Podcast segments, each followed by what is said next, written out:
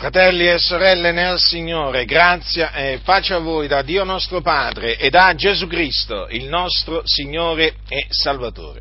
Capitolo 24 del libro degli Atti degli Apostoli, uno dei libri scritto da, scritti da Luca, il medico diletto, un nostro fratello che si chiamava così, Luca, soprannominato il medico diletto. Allora, capitolo 24 del libro degli Atti degli Apostoli. Leggerò alcuni versetti a partire dal primo versetto. Cinque giorni dopo il sommo sacerdote Anania discese con alcuni anziani e con un certo Tertullo oratore si presentarono al governatore per accusare Paolo. Questi, essendo stato chiamato, Tertullo lo cominciò ad accusarlo, dicendo, siccome in grazia tua godiamo molta pace, per la tua previdenza sono state fatte delle riforme a pro di questa nazione, noi in tutto e per tutto lo riconosciamo, o oh eccellentissimo, felice, con ogni gratitudine. Ora, per non trattenerti troppo a lungo, ti prego che, secondo la tua condiscendenza, tu ascolti quello che abbiamo a dirti in breve. Abbiamo dunque trovato che quest'uomo è una peste che eccita sedizioni fra tutti i giudei del mondo ed è a capo della setta dei Nazarei. Egli ha perfino tentato di profanare il Tempio, onde noi l'abbiamo preso, e da lui, esaminandolo, potrai tu stesso avere piena conoscenza di tutte le cose delle quali noi l'accusiamo i giudei si unirono anch'essi nelle accuse affermando che le cose stavano così. E Paolo, dopo che il governatore gli ebbe fatto cenno che parlasse, rispose, sapendo che già da molti anni tu sei giudice di questa nazione, parlo con più coraggio a mia difesa, poiché tu puoi accertarti che non sono più di dodici giorni che io salì a Gerusalemme per adorare ed essi non mi hanno trovato nel Tempio, né nelle sinagoghe, né in città a discutere con alcuno, né a fare adunata di popolo, e non possono provarti le cose delle quali ora mi accusano. Ma questo ti confesso, che secondo la via che si chiamano setta io adoro l'Iddio dei padri, credendo tutte le cose che sono scritte nella legge e nei profeti, avendo in Dio la speranza che nutrono anche costoro, che ci sarà una risurrezione dei giusti e degli ingiusti. Per questo anch'io mi esercito ad avere del continuo una coscienza pura dinanzi a Dio e dinanzi agli uomini. Or dopo molti anni io sono venuto a portare elemosine alla mia nazione e a presentare offerte. Mentre io stavo facendo questo mi hanno trovato purificato nel Tempio senza assembramento e senza tumulto. Ed erano alcuni giudei dell'Asia. Questi avrebbero dovuto comparire dinanzi a te ed accusarmi se avevano cosa alcuna contro me. D'altronde dicono costoro qual misfatto hanno trovato in me quando mi presentai dinanzi al Sinedrio, seppur non si tratti di quest'unica parola che gridai quando comparvi dinanzi a loro, è a motivo della resurrezione dei morti che io sono oggi giudicato da voi. O Felice, che ben conosceva quel che concerneva questa via, li rimandò un'altra volta, dicendo, quando sarà sceso il tribuno Lisia, esaminerò il fatto vostro e ordinò al centurione che Paolo fosse custodito, ma lasciandogli una qualche libertà e non vietando ad alcuno dei suoi di rendergli dei servizi. Dunque Paolo era custodito a Cesarea nel palazzo d'Erode, era stato arrestato e eh, diciamo in seguito a eh, alcune, alcune, situazioni eh, era stato portato a Cesarea eh, perché praticamente eh, dei giudei avevano teso eh, insidia, avevano, gli avevano teso un'insidia, un agguato e eh, il figlio della sorella di Paolo aveva eh, sentito queste insidie, eh, diciamo, messe in atto da dei giudei, praticamente un complotto giudaico Oggi sapete ci sono quelli che non credono ai complotti dei giudei, noi ci crediamo, e, e, di complotti i giudei se ne intendono parecchio, da, da, migliaia di anni. Uno di questi complotti lo ordirono eh, contro l'Apostolo Paolo per metterlo a morte, però il Signore frustrò questo loro disegno e quindi non riuscirono ad ucciderlo. Eh sì, perché il, del, il figliolo della sorella di Paolo sentì eh, queste insidie, disse, riferì la cosa a Paolo e Paolo, Paolo poi chiamò uno dei centurioni e eh, lo invitò a menare quel giovane al, al, tribuno. E il tribuno quando seppe que, quello che eh, diciamo, questi giudei avevano complottato contro l'Apostolo Paolo eh, fece scortare l'Apostolo Paolo appunto fino a Cesarea, dove appunto eh, lo consegnò al governatore. Eh? E ehm, eh, il governatore, il governatore fece, eh, comandò che fosse custodito nel palazzo d'Erode. Allora, dopo appunto, cinque giorni dopo, il sommo sacerdote Anania, discese con alcuni anziani, con un certo Tertullo oratore, si presentarono al governatore, il governatore era felice, per accusare Paolo, accusarlo naturalmente ingiustamente. Allora Tertullo fece questo, ehm, questo discorso, accusando eh, l'Apostolo Paolo, naturalmente ingiustamente, di essere una peste, eh, di essere a capo della setta dei Nazarei, e eh, Paolo poi si difese e nella sua difesa, nella sua difesa, tra le altre cose, notate che Paolo disse che i giudei non potevano provare le cose delle quali lo accusavano, eh? a dimostrazione che le calunnie non, non possono essere dimostrate dai calunniatori, altrimenti non sarebbero calunnie.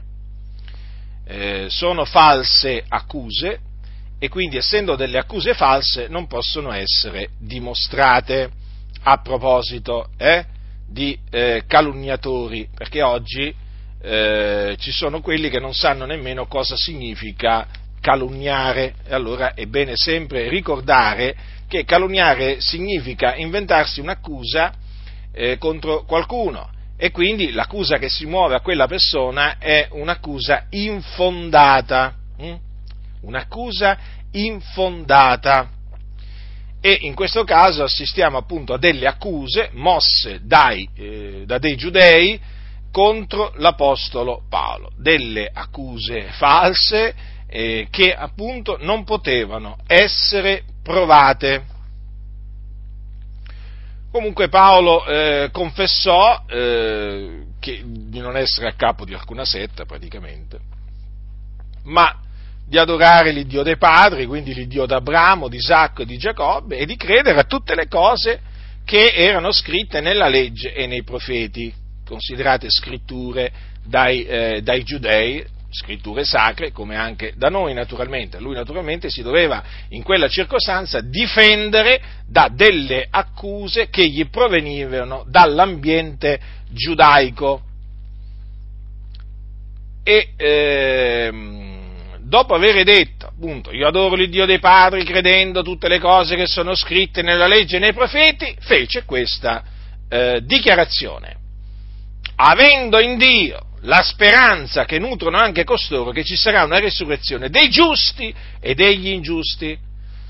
Ora vorrei farvi presente che Paolo disse, avendo in Dio la speranza che nutrono anche costoro che ci sarà una resurrezione dei giusti e degli ingiusti, subito dopo avere detto, credendo tutte le cose che sono scritte nella legge e nei profeti. Perché voglio che notiate questo? Perché la promessa della resurrezione è contenuta nelle scritture profetiche. Infatti, infatti, nel libro del profeta Isaia, al capitolo 20, 20, 26, dice così la scrittura, capitolo 26, versetto 19, rivivono i tuoi morti, risorgano i miei cadaveri, svegliatevi e giubilate, o voi che abitate nella polvere. Poiché la tua rugiada è come la rugiada dell'aurora e la terra ridarà alla vita le ombre questo in Isaia. In Daniele, nel libro del profeta Daniele, troviamo scritto quanto segue al capitolo 12. È scritto così. In quel tempo sorgerà Michael, o Michael il gran capo, il difensore dei figlioli del tuo popolo, e sarà un tempo d'angoscia quale non se ne ebbe mai da quando esistono nazioni fino a quell'epoca, e in quel tempo il tuo popolo sarà salvato, tutti quelli cioè che saranno trovati scritti nel libro. E molti di coloro che dormono nella polvere della terra si risveglieranno, gli uni per la vita eterna, gli altri per l'obbrobrio, per una eterna infamia.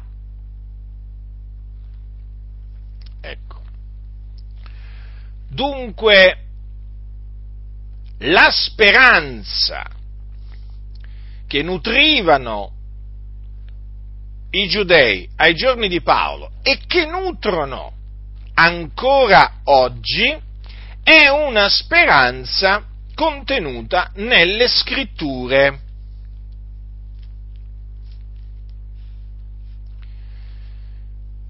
Avendo in Dio la speranza, che nutrono anche costoro, notate anche quel anche costoro, nel senso che quantunque lo stessero accusando di cose eh, che Paolo non aveva commesso, ma Paolo, sapendo che i suoi accusatori erano giudei, fece presente, fece presente che lui aveva la speranza e che nutrivano anche i suoi accusatori. E qual era ed è qual è questa speranza? Che ci sarà una risurrezione dei giusti e degli ingiusti. Quindi badate bene che non ci sarà solo la resurrezione dei giusti, ma anche la resurrezione degli ingiusti. Ora,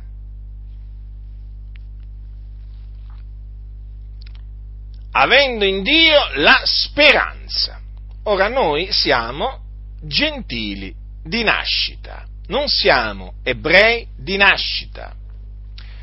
Noi un tempo, fratelli, eravamo esclusi dalla cittadinanza di Israele, di Israele, estranei ai patti della promessa, non avendo speranza, dice l'Apostolo Paolo ai santi di, Efedo, di Efeso, lo ripeto, non avendo speranza ed essendo senza Dio nel mondo. Quindi noi eravamo senza speranza. Eravamo senza speranza. Gli ebrei avevano la, speran- la speranza dei giusti, della resurrezione dei giusti e degli ingiusti, ma noi non ce l'avevamo questa speranza, eravamo senza speranza. Ma Dio, nella eh, sua grande misericordia, ci ha visitati a noi gentili e ha dato anche a noi questa speranza, che è una buona speranza. Buona. Infatti, l'Apostolo Paolo ai Santi di Tessalonica gli dice, Or lo stesso Signor nostro Gesù Cristo è Dio nostro Padre che ci ha amati e ci ha dato per la sua grazia una consolazione eterna e una buona speranza consoli i vostri cuori e vi confermi in ogni opera buona e in ogni buona parola. Dunque, fratelli, noi che eh, eravamo senza speranza, adesso abbiamo una speranza ed è una buona speranza. Ce l'abbiamo perché ce l'ha donata il Dio per la sua grazia, per la sua grazia, fratelli, per la sua grazia, perché noi non meritevamo alcunché dal Signore. Noi in quel tempo, quando eravamo senza speranza, eravamo figlioli di ira, per natura figlioli di ira come gli altri, seguivamo l'andazzo di questo mondo, eravamo schiavi di svariate concupiscenze carnali, eravamo nemici di Dio nella nostra mente, nelle nostre opere malvagie. Eravamo sulla via della perdizione. Ma a Dio è piaciuto salvarci dai nostri peccati per la sua grazia, quindi gratuitamente, secondo la sua volontà. In altre parole, perché ha voluto farci grazia. Come disse Dio a Mosè, io farò grazia a chi vorrò far grazia. E noi siamo tra coloro a cui Dio ha voluto fare grazia. E avendo ricevuto grazia da Dio, abbiamo ricevuto una buona speranza. Quindi non siamo un popolo eh, senza speranza, ma siamo un popolo con una speranza. È una speranza certa. Perché, dice Paolo, ci sarà. Non è che ha detto forse ci sarà, non è una speranza incerta, capito? Ma non si sa, forse, chissà. No, no, no, no, no, no. Ci sarà una resurrezione dei giusti e degli ingiusti. E questa eh, confessione di fede da parte dell'Apostolo Paolo, che cosa ci ricorda? Che cosa ci ricorda? Che la fede è certezza di cose che si sperano. La fede. Paolo aveva la fede. Noi abbiamo la stessa fede. E dunque abbiamo la stessa certezza, fratelli. Ci sarà una resurrezione dei giusti e degli ingiusti. Certezza di cose che si sperano. E notate che naturalmente questa fede si basa sulla, eh, sulla, scrittura, su quello che dice la scrittura. Quindi vedete, l'Apostolo Paolo aveva piena fiducia, piena fiducia nelle promesse di Dio trascritte, che Dio aveva fatto sì che eh, i profeti, i suoi profeti, trascrivessero. Infatti vedete con quale eh, sicurezza eh, ha parlato Paolo parlava con sicurezza, con gran pienezza di convinzione, come devono parlare tutti coloro che sono da Dio. Ci sarà. La scrittura ne parlava di questa resurrezione futura e lui disse ci sarà. Vedete dunque? La fede dell'Apostolo Paolo nelle promesse di Dio che sono fedeli e veraci per quello che noi diciamo anche in merito a questa promessa fatta da Dio che concerne la resurrezione dei morti, anche noi dico, diciamo ci sarà una resurrezione dei giusti e degli ingiusti. Non abbiamo alcun dubbio. E come potremmo avere dei dubbi a riguardo quando la fede è certezza di cose che si sperano? Dunque cose che si sperano, quindi che non si vedono ancora. Eh, come dice l'Apostolo Paolo, infatti, quel che uno vede perché lo spererebbe egli ancora? Eh, la speranza di quello che si vede non è speranza. Quindi noi speriamo qualcosa che non vediamo ancora.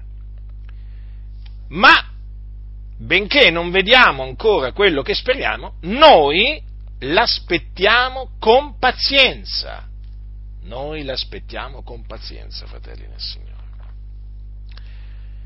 Noi infatti stiamo aspettando la resurrezione dei giusti, perché è a questa che noi partecipiamo. saperemo.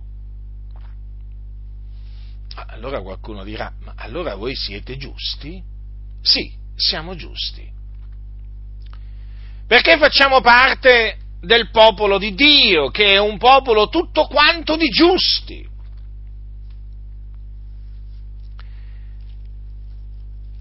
Infatti,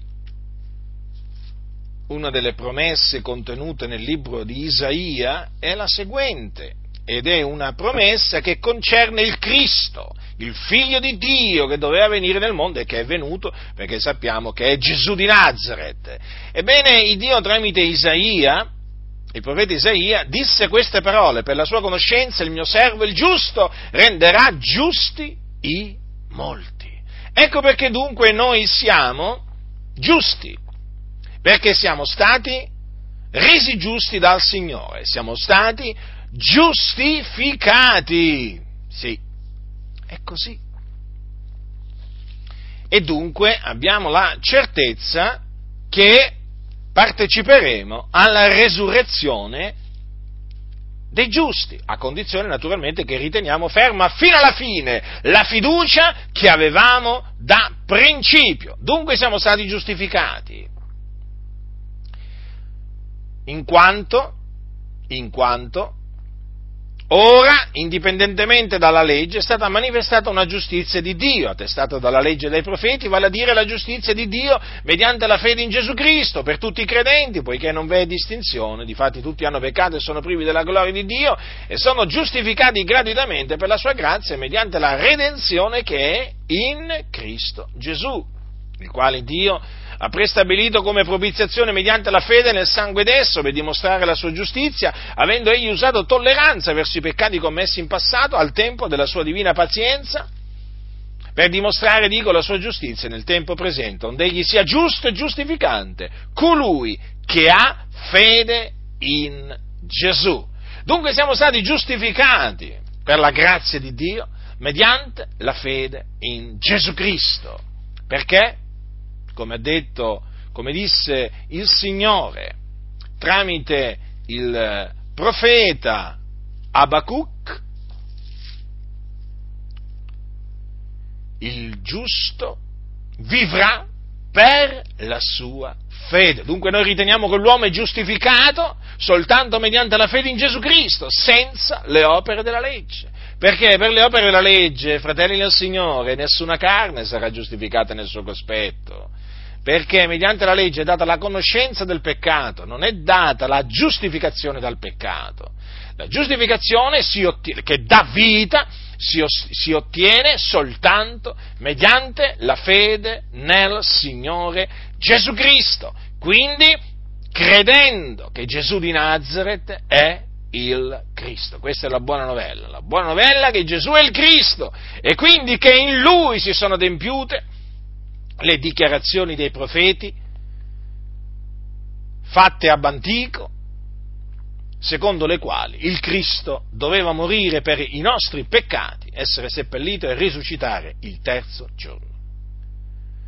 Chi crede nella buona novella che Gesù di Nazareth è il Cristo viene giustificato, ebreo, gentile che, eh, che sia, eh, viene giustificato e quindi reso giusto per la grazia di Dio. Considerate, fratelli, noi eravamo dei peccatori, traviati, ribelli, insensati, eravamo degli empi, eravamo, a motivo di ciò, eravamo, fratelli, diretti all'inferno, all'inferno.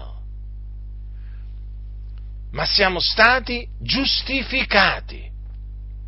A Dio è piaciuto renderci giusti per la sua grazia, mediante la fede in Gesù. E, da, e naturalmente, dato che per essere giustificati avevamo bisogno di credere nel Signore Gesù, Dio ci ha dato di credere in Gesù Cristo, ci ha dato la fede. Quindi, che hai tu che non l'hai ricevuto? Dimmi tu, c'hai qualcosa che non hai ricevuto dal Signore? Io sappi non ho proprio niente che non abbia ricevuto dal Signore, tutto ho ricevuto da Lui e per quello do a Dio tutta la gloria in Cristo Gesù, ora e per sempre.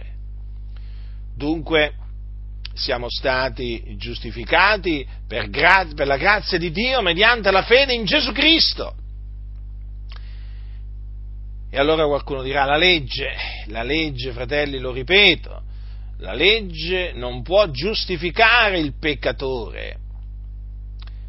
La legge conduce il peccatore a Cristo, ma la legge non, eh, non giustifica il peccatore. Infatti io voglio ricordare che l'Apostolo Paolo dice che la legge è stata il nostro pedagogo per condurci a Cristo affinché fossimo giustificati per fede. Appunto perché la, per, mediante la legge è data la conoscenza del peccato,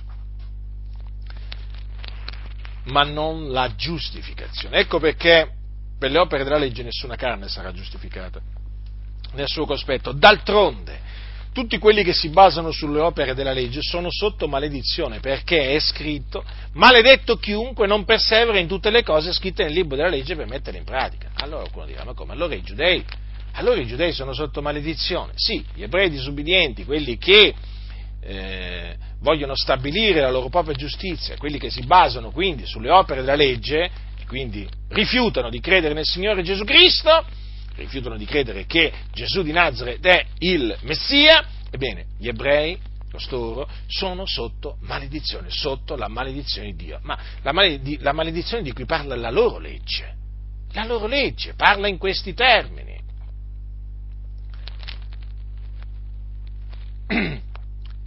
Ma Cristo è venuto a riscattare libertarci dalla maledizione della legge, essendo divenuto maledizione per noi, perché sta scritto maledetto chiunque è appeso al legno.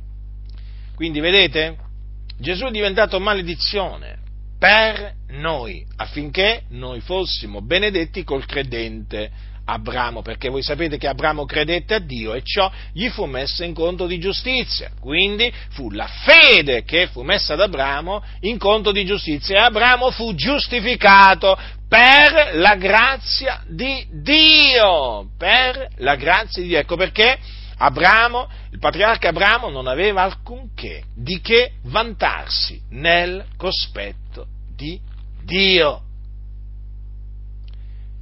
e la benedizione d'Abramo è venuta su di noi grazie appunto a eh, quello che ha fatto Gesù, appunto divenendo maledizione per noi. E la benedizione d'Abramo è venuta su di noi perché quelli che hanno la fede sono benedetti col credente Abramo, perché è scritto, è scritto eh, beati quelli le cui iniquità, o beati o benedetti, quelli le cui iniquità sono perdonate, i cui peccati sono coperti, beato l'uomo al quale il Signore non imputa il peccato. Ecco, la benedizione eh, d'Abramo è venuta su di noi, gentili, in Cristo Gesù, grazie a quello che ha fatto Gesù di Nazareth. Quindi grazie alla, eh, alla sua morte grazie alla sua morte espiatoria, grazie al suo sangue che egli versò per la eh, remissione dei nostri peccati, noi oggi siamo benedetti col credente Abramo perché la fede ci è stata messa in conto di giustizia. Quindi, fratelli, ricordiamoci che noi siamo un popolo tutto quanto di giusti eh? e non possiamo andare in giro a dire siamo tutti peccatori. Eh?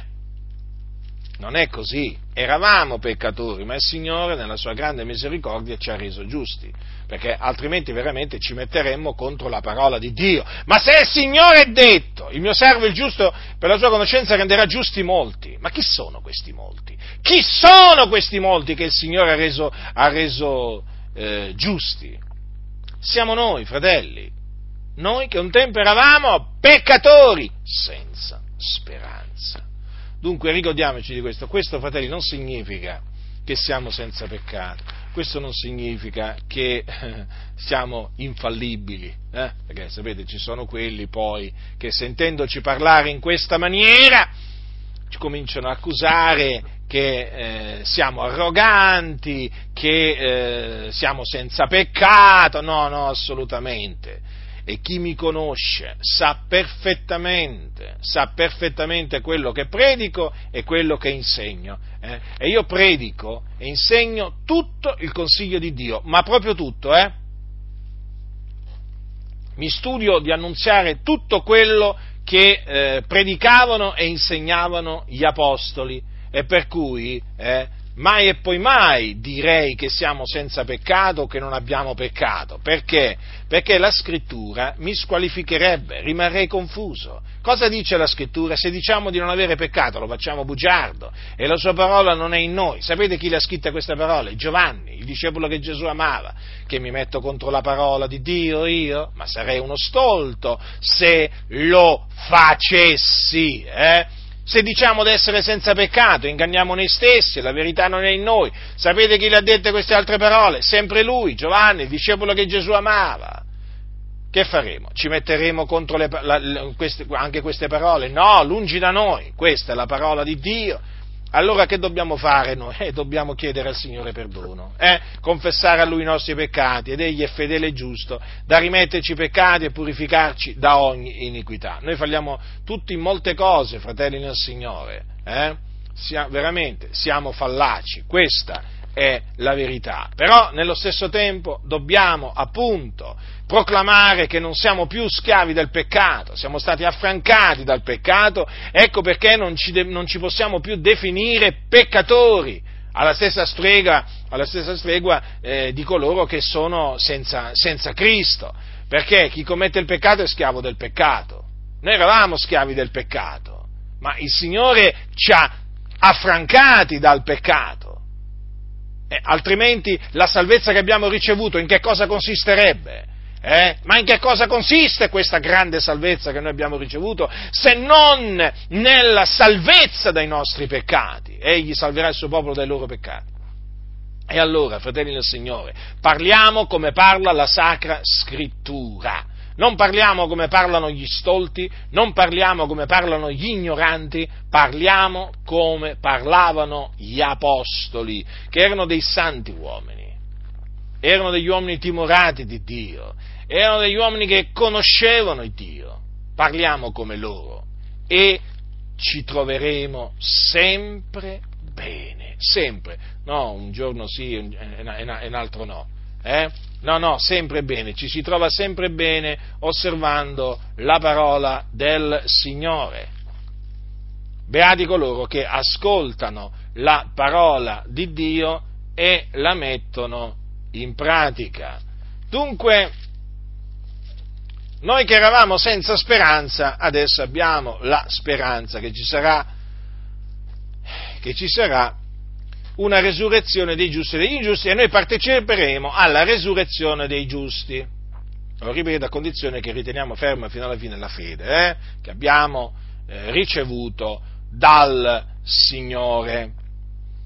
Ora, la resurrezione dei giusti eh, avverrà eh, all'apparizione del nostro grande Dio e Salvatore Gesù Cristo perché voi sapete che Gesù ha promesso di tornare. Verrà eh, sulle nuvole del cielo con grande potenza e gloria, apparirà dal cielo. Noi aspettiamo la rivelazione della sua gloria. E quando Gesù apparirà dal cielo, avverrà che i morti in Cristo risusciteranno. Lui è la primizia, la primizia eh, dei morti, essendo risuscitato il terzo giorno, è la primizia di quelli che dormono e quando egli verrà eh, risusciteranno eh, anche coloro che sono in Cristo. Quindi sarà una resurrezione corporale come quella del, diciamo, che, ehm, che, che, ebbe Gesù, hm? resurrezione corporale. Infatti, eh, che cosa c'è scritto nell'epistola di Paolo ai Santi di Tessalonica al capitolo 4? Leggiamo questo, capitolo 4, dal versetto 15, poiché questo vi diciamo per parola del Signore, che noi viventi, quali saremo rimasti fino alla venuta del Signore, non precederemo quelli che si sono addormentati, perché il Signore stesso, con potente grido, con voce d'arcangelo e con la tromba di Dio, scenderà dal cielo e i morti in Cristo risusciteranno i primi, poi noi viventi che saremo rimasti, verremo insieme con loro rapiti sulle nuvole a incontrare il Signore nell'aria, così saremo sempre col Signore. Consolatevi dunque gli uni gli altri con queste parole. Ora, notate che qui Paolo non si mette tra i morti in Cristo. L'avete notato questo? È chiaro, si mette tra i viventi, tra coloro che appunto eh, eh, saranno trovati viventi al, eh, alla venuta del Signore. Naturalmente è stato lo Spirito di Dio che lo ha sospinto in questa circostanza a fare questa affermazione. Ma lo stesso Paolo, in un'altra, eh, in un'altra circostanza, precisamente eh, scrivendo eh, la sua epistola ai santi di Corinto, che cosa gli ha detto? Gli ha detto queste parole, capitolo 6 di Primo Corinzi, eh, versetto 14, Dio come ha risuscitato il Signore così risusciterà anche noi mediante la sua potenza. Notate dunque che mentre ai, ai Tessalonicesi lui si mise tra i viventi, disse poi noi viventi che saremo rimasti, eh, qui eh, Paolo eh, dice Dio come ha risuscitato il Signore così risusciterà anche noi mediante la sua potenza. Ora qualcuno potrebbe dire ma allora Paolo si è contraddetto. No, non è che si è contraddetto, è che il Signore in una circostanza lo ha guidato a scrivere ehm, così risusciterà anche noi mediante la sua potenza, mentre in un'altra circostanza lo ha, ehm, eh, lo ha eh, spinto a scrivere poi noi viventi. E eh, naturalmente uno dei motivi eh, può essere questo. Eh, naturalmente eh, tra quelli, che, tra, quelli che, leggono le scritture eh, ci sono quelli che eh, saranno risuscitati perché moriranno e quindi gusteranno la morte, ma tra gli stessi che leggeranno, leggono le scritture ci sono anche quelli nel senso, eh, in questo senso, eh, che ehm, non gusteranno la morte, perché quando il Signore verrà saranno trovati viventi, perché quando il Signore verrà, l'epistola ai Tessalonicesi sarà ancora valida, sapete? Eh? Sarà ancora letta, sarà ancora creduta, e allora in quella circostanza, naturalmente, eh, siccome che eh, quando, il ver- quando, il Signore apparirà dal cielo ci saranno ancora dei credenti viventi, è chiaro che quei nostri fratelli che si troveranno in quel periodo proprio qui sulla terra, è chiaro che faranno, eh, si, includerà, si, includeranno, perché lo saranno, tra i viventi no, che saranno rimasti. Questa è chiaramente una, una, delle ragioni, perché altrimenti non si spiegherebbe come in una circostanza Paolo dice una cosa e in un'altra circostanza sembra, sembra smentire, perché la scrittura, la scrittura chiaramente eh, va tagliata rettamente ed è valida eh, quello che noi leggiamo è valido sia per noi, sia per noi che anche ehm, per quelli che saranno, eh, saranno tro- sia per quelli che moriranno, mettiamola così, sia per quelli che eh, moriranno in Cristo, sia per quelli che saranno trovati viventi, ehm, eh, viventi venu- al, al, al ritorno del Signore, all'apparizione del Signore dal cielo. Dunque, ecco che qui Paolo parla eh, dei, eh, dei, morti in Cristo che risusciteranno i primi, appunto, quando Gesù apparirà dal cielo. Questa è la resurrezione, è la resurrezione dei giusti, eh? in merito alla quale, appunto, noi abbiamo eh, la certezza, fratelli, la certezza che si verificherà Guardate, fratelli, che mh, mm, sono pochi quelli che hanno la fede, eh? non pensate che siano molti, perché sono pochi gli eletti. E siccome che la fede ce l'hanno solo gli eletti, è chiaro che sono pochi quelli che hanno la fede. Guardate che oggi parlare ehm, in questa maniera eh, significa farsi tanti nemici, significa farsi tanti nemici perché oggi regna il dubbio, eh? anche nelle chiese, in molte chiese regna il dubbio, mica la fede, il dubbio, chissà, forse, ma non sappiamo, bisogna vedere, chissà cosa voleva dire qui Paolo, ma non ne sarei così tanto sicuro. No, no, quello che sta scritto è la verità e chi ha la fede ha piena fiducia nella verità. E oggi nel proclamare la verità ci si fa tanti nemici. Sì, sì, ci si fa tanti nemici. Nel momento in cui tu dici che ci sarà una resurrezione dei giusti e degli ingiusti, ah, tu pensi che tutti ti crederanno nelle comunità? Eh? Mm? Tu pensi che nel momento, nel momento in cui tu dici che sei tra i giusti, tu pensi che tutti ti crederanno? Avrai il favore di tutti? Ma che, ma che... Oggi c'è molta avversione verso la parola di Dio, fratelli del Signore, molta avversione, molta, molta. È un'avversione che è proprio palpabile, si sente, si vede, si avverte, nelle chiese è entrato lo spirito dell'anticristo. E lo spirito dell'anticristo, ricordatevi sempre questo, rigetta la resurrezione. Rigetta sia la resurrezione di Gesù che poi anche la resurrezione dei giusti e degli ingiusti che si compirà a suo tempo. Ecco perché oggi eh, si sente parlare poco anche, anche della resurrezione dei giusti, per non parlare poi della resurrezione degli ingiusti, quella proprio come se non esistesse.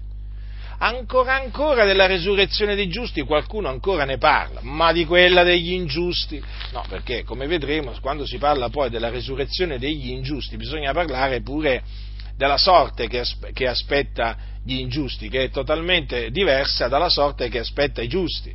Perché chiaramente i giusti quando risorgeranno in risurrezione di vita saranno eh, rapiti no? a incontrare il Signore nell'aria, poi inizierà il, il millennio, il regno millenario sulla faccia, sulla faccia, della terra e allora i giusti regneranno con Cristo sulla terra e poi alla fine del millennio eh, alla fine del millennio, eh, dopo che ci sarà il, il, giudizio, il, giudizio, finale, poi naturalmente avverrà anche che eh, Dio creerà nuovi cieli e nuova terra e i, e i giusti naturalmente abiteranno sulla nuova, sulla nuova terra. Eh?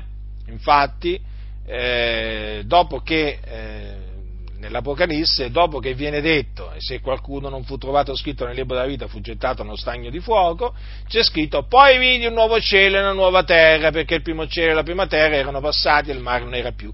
La Santa Città, la Nuova Gerusalemme, scenderà sulla nuova terra e i giusti abiteranno per l'eternità nella Santa Città, nella Nuova Gerusalemme, sulla nuova terra. Eh? Quindi considerate quale eh, futuro glorioso che aspetta i giusti. I giusti, ai giusti li aspetta la gloria, l'onore. Eh sì, fratelli nel Signore, è così, la vita eterna.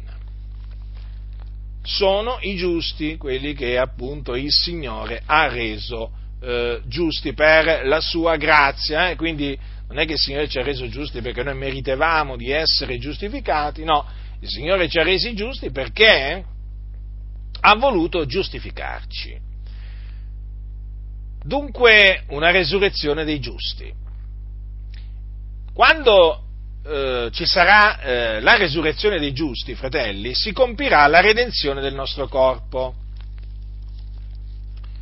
Eh, è chiamata, è chiamata, proprio così dall'Apostolo Paolo ai santi di Roma e questo perché il nostro corpo aspetta la redenzione, aspetta di essere redento, è un corpo debole, è un corpo che eh, appunto eh, manifesta no, tutta la sua debolezza invecchiando, si va disfando, eh, chiamato il nostro uomo, Paolo lo chiama così, ai santi nella sua seconda epistola quando dice il nostro uomo esterno, benché il nostro uomo esterno si disfaccia, ecco, il nostro uomo esterno, il nostro corpo si disfa perché è un corpo, è un corpo, è un corpo debole. Quando ci sarà la resurrezione dei, eh, dei giusti, il nostro corpo, eh, appunto, per, per quelli che risusciteranno, ma questo vale anche per quelli che saranno trovati viventi e che saranno trasformati. Il nostro corpo sarà trasformato, eh, risorgerà, eh, per quanto riguarda appunto i morti in Cristo, risorgerà potente, potente, incorruttibile, glorioso, immortale. E quando questo avverrà, appunto, si compirà la redenzione del nostro corpo, che poi è quello che noi aspettiamo. Infatti, voglio ricordarvi, fratelli nel Signore, che nell'epistola agli ebrei è scritto che Gesù apparirà una seconda volta senza peccato a quelli che l'aspettano per la loro salvezza. Quindi noi stiamo aspettando il Signore per la nostra salvezza, per la salvezza del nostro corpo o redenzione del nostro corpo. Quindi è di fondamentale importanza la speranza della resurrezione dei morti, perché sarà quando eh, avverrà la resurrezione dei giusti che noi otterremo la redenzione del nostro corpo. Eh sì, fratelli del Signore è un giorno meraviglioso, glorioso, il giorno del Signore. Eh sì, veramente meraviglioso. E quindi badate bene a ritenere fermamente questa speranza fino alla fine. Non vi fate ingannare da quelli che dicono non c'è resurrezione dei morti. Ma come non c'è resurrezione dei morti? Tu potresti dire, ma come? Ci sono quelli che negano addirittura che non c'è resurrezione dei morti. Sì, sì, sì, come nella chiesa di Corinto. Si erano insinuati alcuni che dicevano non v'è resurrezione dei morti. E oggi nelle chiese si sono insinuati coloro che dicono no, non c'è resurrezione dei morti, una volta morti, morti per sempre. Non c'è resurrezione dei morti.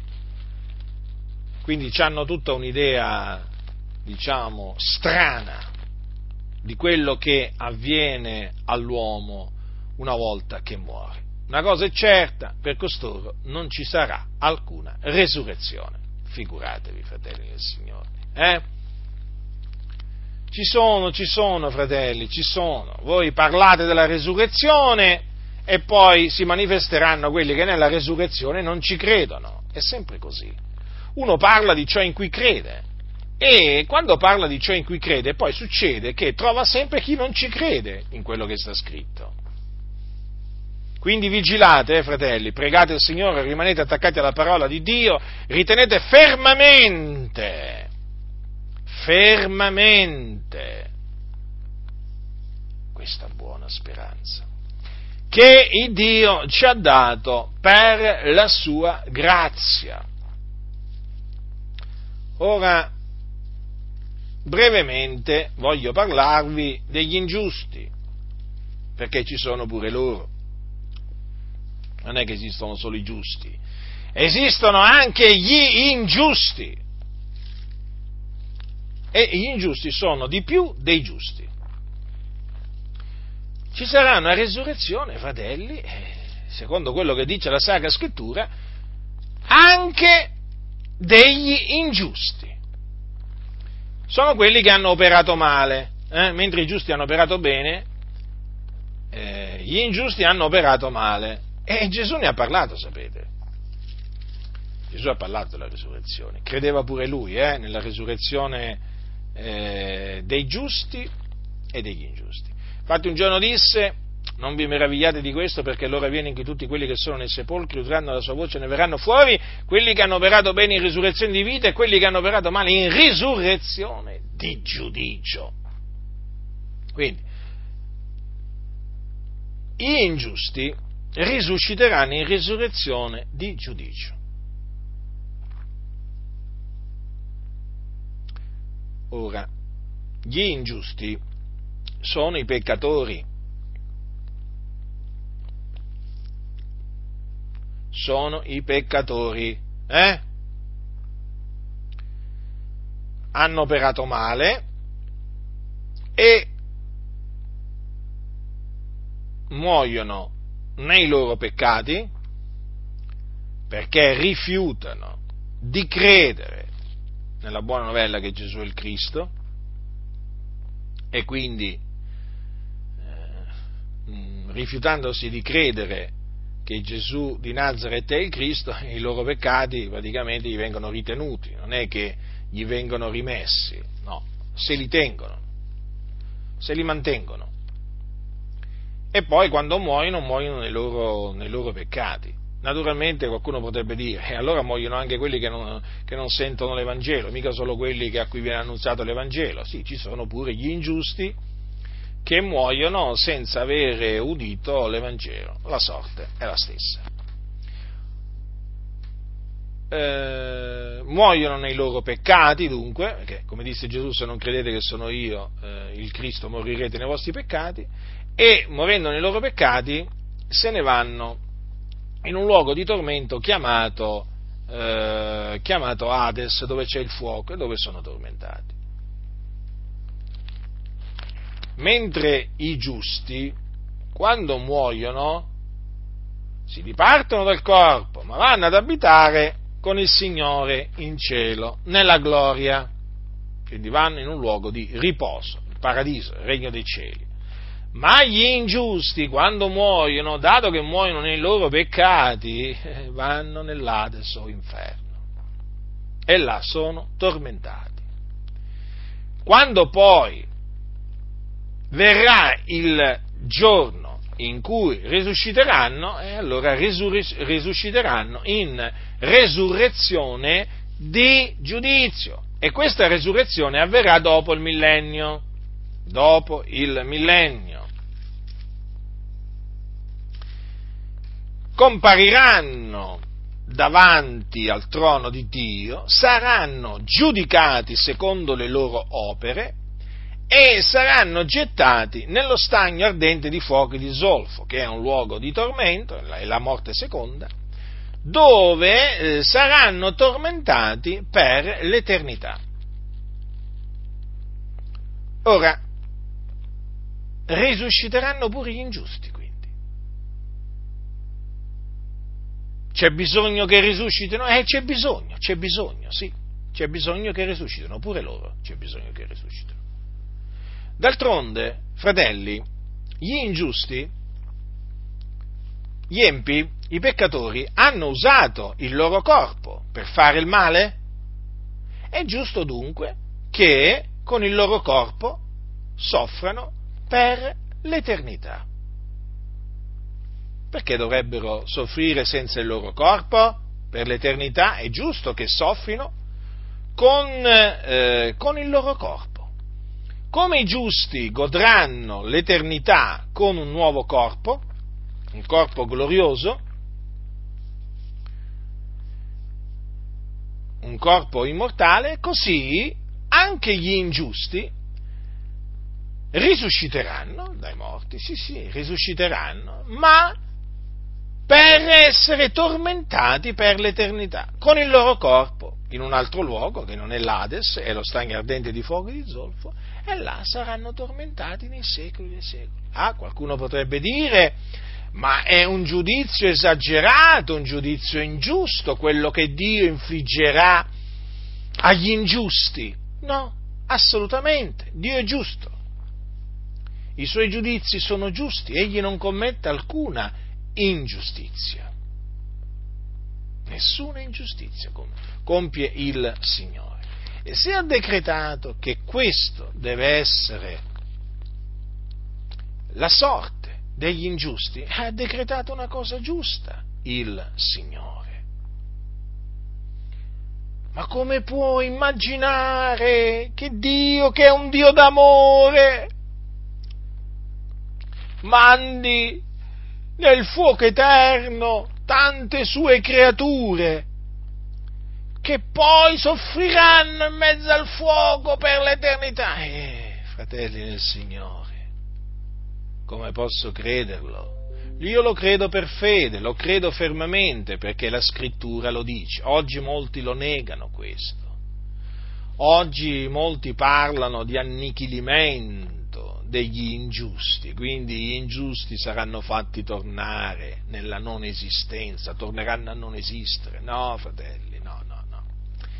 Gli ingiusti una volta che risusciteranno saranno gettati in un luogo chiamato stagno ardente di fuoco e di zolfo dove saranno tormentati per l'eternità. Nello stesso luogo saranno gettati, eh, dove prima di loro eh, saranno gettati la, la, bestia il falso profeta ed anche, ed anche il diavolo. Pensate un momento, eh, Pensate un momento a qual è la sorte che aspetta gli ingiusti. È tremenda. E allora, sapete, è bene ricordarsi della sorte che aspetta gli ingiusti per apprezzare la grande salvezza che noi abbiamo ricevuto, fratelli nel Signore, eh? per apprezzarla, sì, sì, perché sapete, si rischia, si rischia di dimenticarci hm? di quanto grande sia la salvezza che il Signore ci ha donato. E molti non vorrebbero mai sentire parlare della sorte che aspetta gli ingiusti, ma la scrittura ne parla e noi fino a che avremo un alito di vita ne parleremo. Lo so che parlare della sorte degli ingiusti mm, fa arrabbiare molti, fa infuriare, altro che arrabbiare, fa infuriare molti, eh, fa scappare tanti, fa impaurire pure tanti. Insomma, quando si comincia a menzionare lo stagno ardente di fuoco e di zolfo c'è un fuggi-fuggi, c'è il tremito, c'è lo spavento, ma bisogna che se ne parli, bisogna che se ne parli in mezzo alla Chiesa.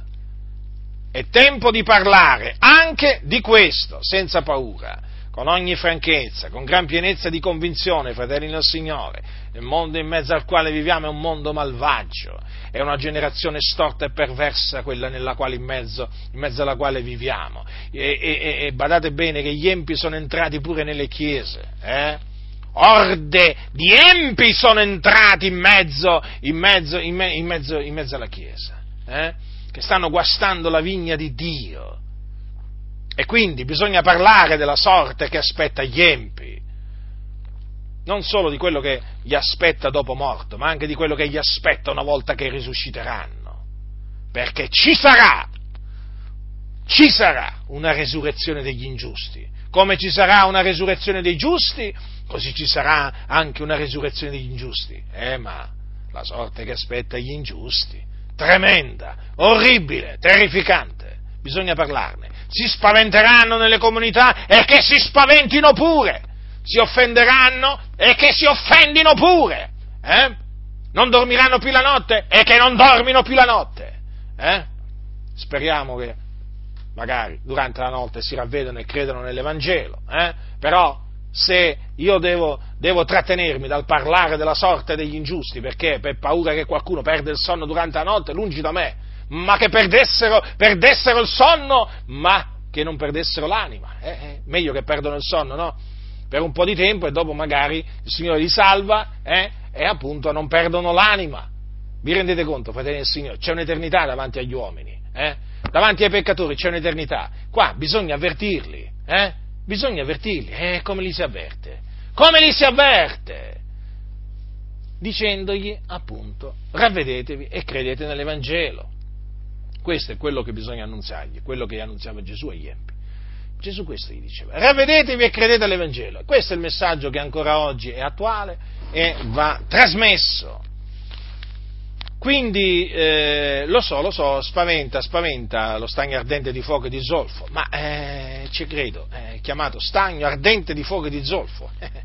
non è un luogo di vacanza, non è un bel luogo, è un brutto luogo, orribile luogo. Eh? È, il fuoco eterno, è la genna, dove appunto coloro che saranno gettati eh, saranno tormentati per i secoli dei secoli. Ecco perché eh, bisogna fare presente eh, che cosa aspetta agli ingiusti, fratelli del Signore, per fargli capire che la salvezza che è venuta a portare Gesù è grande, che Gesù è venuto nel mondo, eh, è venuto nel mondo discendendo dal cielo per salvare il mondo, salvarlo da che cosa? Eh? Salvare i peccatori, da che cosa? Dai loro peccati, ma anche dall'orribile fine che attende i peccatori, per strapparli dal fuoco, fratelli, per strapparli dal fuoco. Noi siamo stati strappati dal fuoco, sia da quello dell'Ades che da quello della, de, della Genna, perché chi va nel fuoco dell'Ades poi va, va anche in quello, in quello della Genna, fratelli nel Signore. La salvezza che ci ha portato Gesù è una grande salvezza che va proclamata, eh? va proclamata, gridata, celebrata, esaltata, magnificata. In mezzo, questo, in mezzo a questo, mondo di tenebre, eh, che è un mondo di tenebre, dove regna la malvagità, dove l'iniquità si sta moltiplicando sempre di più. Ma io dico, ma alcuni non si rendono conto in che mondo viviamo? Ma non si rendono conto quanto è malvagio questo mondo? Eh? Ma non si rendono conto? Ma che cosa devono vedere e sentire ancora per capire che questo è un mondo malvagio?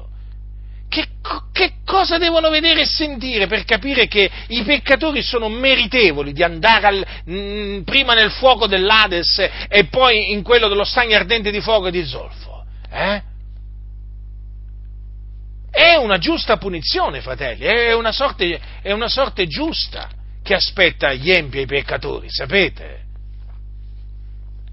Però altresì, vedete, sapendo che i peccatori sono meritevoli di ciò, noi dobbiamo avvertirli, dobbiamo avvertirli.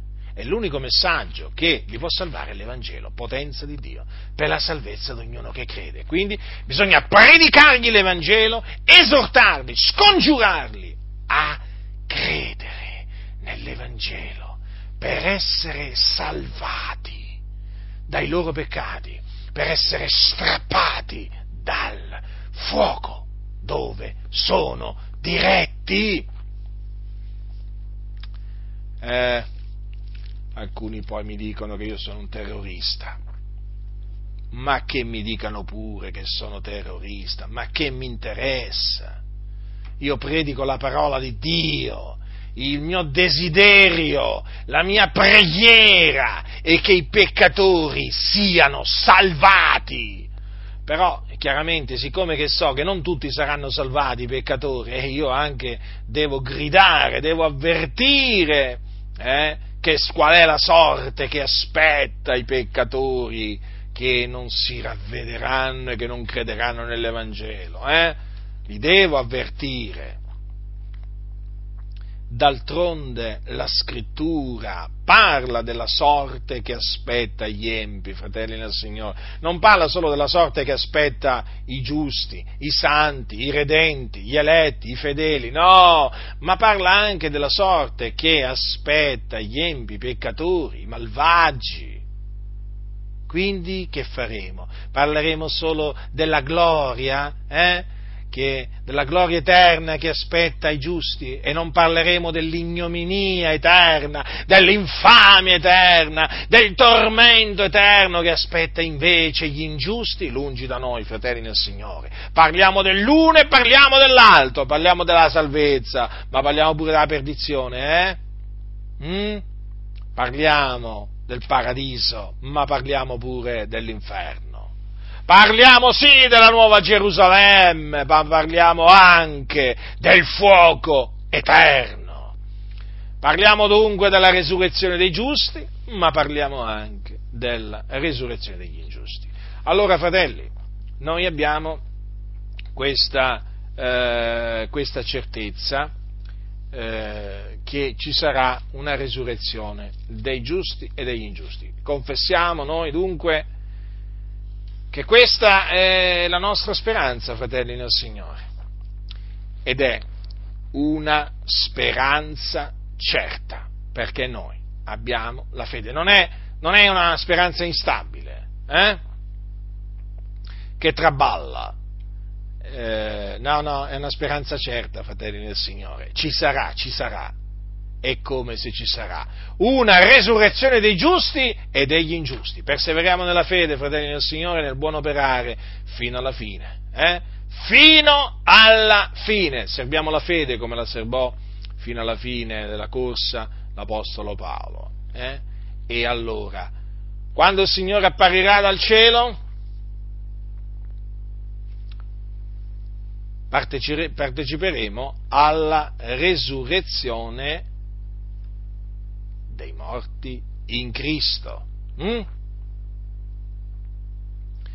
Naturalmente, quelli che saranno trovati viventi, anche loro chiaramente eh, andranno col Signore, ma perché avranno conservato anche loro la fede. Non gusteranno la morte, non morranno, saranno trasformati, però anche loro saranno eh, rapiti, come dice appunto Paolo, sulle nuvole a incontrare il Signore nell'aria, eh, assieme appunto ai morti che risusciteranno. Quindi è imperativo, fratelli del Signore, conservare la fede fino alla fine. Sì, la fede preziosa che il Signore ci ha donato, conserviamola fino alla fine. Avendo in Dio la speranza che nutrono anche eh, costoro, come ha detto Paolo, che ci sarà una resurrezione dei giusti e degli ingiusti. Noi per la grazia di Dio siamo dei giusti e quindi aspettiamo la resurrezione dei giusti. Eh? E nell'aspettarla veramente ci rallegriamo nel Signore e glorifichiamo il Dio che ci ha, dato, ci ha dato questa speranza. E naturalmente sapendo che anche gli ingiusti risusciteranno, avvertiamo, avvertiamo i peccatori naturalmente di quello che accadrà eh, loro eh, quando risusciteranno no? dopo che sono morti, dopo che hanno passato del tempo nell'Ades, nel fuoco dell'Ades, ecco, dobbiamo avvertirli di quello che gli avverrà, perché non è finita, eh? non è finita mica per loro, eh? Dobbiamo avvertirli di quello che gli accadrà quando compari, risusciteranno e compariranno davanti al trono di Dio. Saranno giudicati e gettati nello stagno ardente di fuoco e di zolfo. La grazia del Signore nostro Gesù Cristo sia con tutti coloro che lo amano con purità incorrotta.